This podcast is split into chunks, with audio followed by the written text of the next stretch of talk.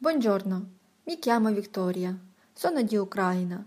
Vorrei raccontarvi una ricetta che si prepara nell'isola Sardegna e si chiama riso alla sarda.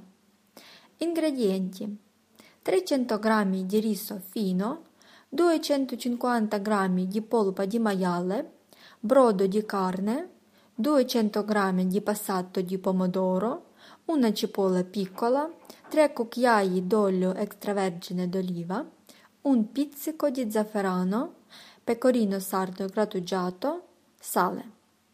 Procedimento. Tagliate la carne a pezzetti piccolissimi, tritate la cipolla e fatela appassire in una casseruola con l'olio.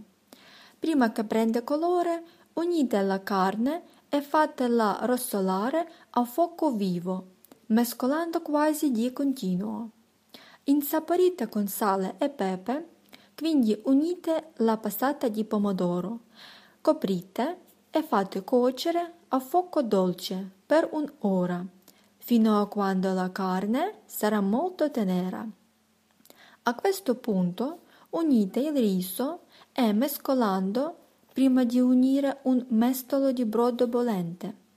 Continuare ad aggiungere il brodo via via che viene assorbito e a metà cottura unite lo zafferano diluito nel brodo caldo. Servite il riso ben caldo, spolverato di pecorino grattugiato. Grazie per attenzione.